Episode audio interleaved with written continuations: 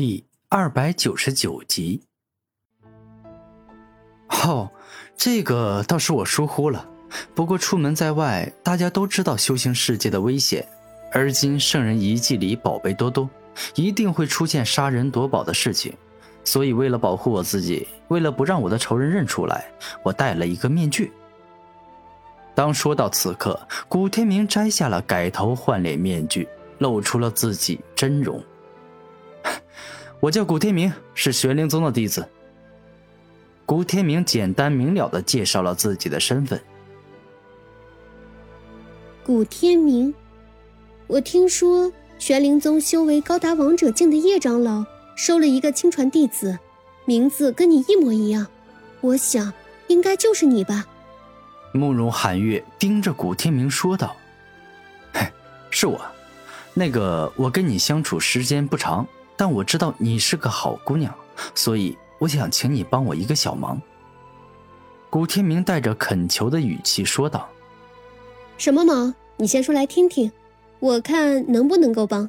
因为左不让我帮忙，右不让我帮忙，偏偏这个时候让我帮忙，肯定有问题。”是这样的，我跟我大师兄凌晨之间有些冲突，关系不怎么好，有隔阂，所以我不想加入凌晨的阵营。等会儿与凌晨相遇，我想你帮我的忙是，说我遭遇了实力强大的暴风巨龙，原本必死无疑，幸亏有你相救，所以接下来数个月我都要跟在你身边当牛做马，感谢你的救命之恩。古天明之所以这么说，就是怕凌晨更加的嫉妒自己，若是让他知道自己救了慕容寒月一命。那肯定要想东想西，甚至感觉对方马上要威胁到自己大师兄的地位，必须要斩草除根。可以，我可以答应你。虽然慕容寒月感觉到对方这个请求有些奇怪，但这件事对于他而言就是举手之劳的小事，所以他爽快的答应了。嘿，太好了，谢谢你。古天明真诚的道谢。是我应该谢谢你才对，如果不是你救了我，那我根本没办法帮你这个忙了。慕容寒月轻轻拍了拍古天明肩膀，说道：“好，那我们出发吧。你不是想要让凌晨为你施展治疗术吗？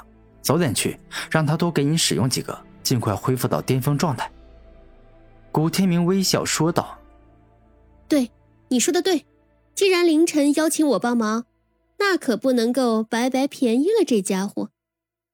接下来，当慕容寒月将自身一点点灵力注入到灵蝶里之后，那灵蝶带着两人迅速的飞向了凌晨身边。赶了一大段路后，古天明与慕容寒月向前望去，便是看到了凌晨与梦如花坐在一块岩石上，有说有笑，很开心的样子。寒月姑娘，你来了呀！没想到你是第一个赶来的。咦，你身边跟着的这位怎么是我玄灵宗的师弟？凌晨不解的问道。大师兄，是这样的，之前我不幸遇到了一头实力超强的暴风巨龙，一番交战，我完全不是对手，差点就要死了，幸亏寒月姑娘救了我。古天明带着认真的表情，严肃的说道。就是这样，这小子还说要好好感谢我，接下来数个月都要当牛当马的报答我。我慕容寒月岂是那种施恩图报之人？我都说不用了，但这小子死活要报答我。慕容寒月指着古天明的身体，认真的说道：“救命之恩岂能不报啊？自然不能草草了事。且寒月姑娘爱一个人独来独往，之前寻到了一座古老的宫殿。”猜测应该是昔日的圣人所留，于是毫不犹豫地冲了进去。结果不想那座古殿异常危险，我实力不济，根本帮不上什么忙，只能够让寒月姑娘冲在前锋。结果为了干掉几个厉害的机关傀儡，她受了不轻的伤。古天明满脸都是惭愧之意，感觉很对不起慕容寒月。付出与收获是成正比的，我在那座古殿里。寻到了一块罕见的宝铁，是可以用来铸造准王器，甚至是真王器的那种材料。慕容寒月说的很真实，因为确有其事，他也确实是在那座古殿里受伤了，只不过那是数月前的事，而不是现在。既然寒月姑娘受伤了，那我施展治疗术给你治疗一下吧。毕竟接下来我们将要面对的可是王者境的麒麟土，他所拥有的本领与能力，那将超乎我们的想象。我们每个人都必须要在最佳的巅峰状态去跟他战斗。凌晨此时可并不是真心实意的为慕容寒月着想，就是把对方当做了一件能够伤其领土的兵器罢了。嗯，你说的有道理，那给我治疗一下吧。慕容寒月点头。六阶顶级灵术单体大治疗术。凌晨的灵王瞳释放出璀璨的光芒，而后不结印，直接瞬发六级顶阶治疗术。顿时，一道灵术法阵出现在慕容寒月脚下，而后内中冲出一道温暖的光柱，笼罩住了他全身。好温暖，好舒服，身体的一切疲惫、痛苦以及难受都在消失。这治愈灵术真的比疗伤丹药要好很多。这才十几秒的时间，我感觉身体已经恢复的差不多了。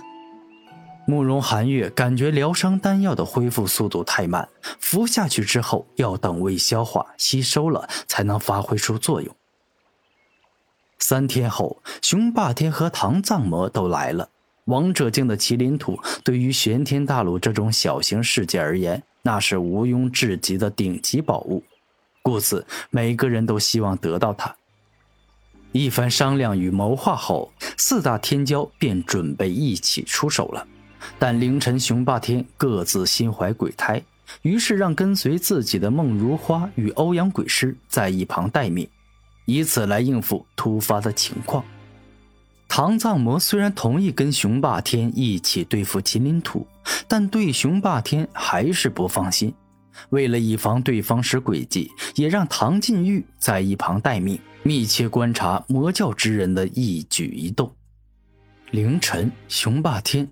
唐藏魔、慕容寒月四大天骄一起出手对付同一个敌人的情况，可极为罕见呢。而今我能够舒舒服服的在后方观战，这也算是一场造化，对我的成长也是好处多多。毕竟以他山之石可以攻玉，我要多向四大天骄学习啊！古天明露出开心的笑容，对于他而言。自己能够与强者战斗，以及观看强者之间的精彩对决，那是非常幸福的。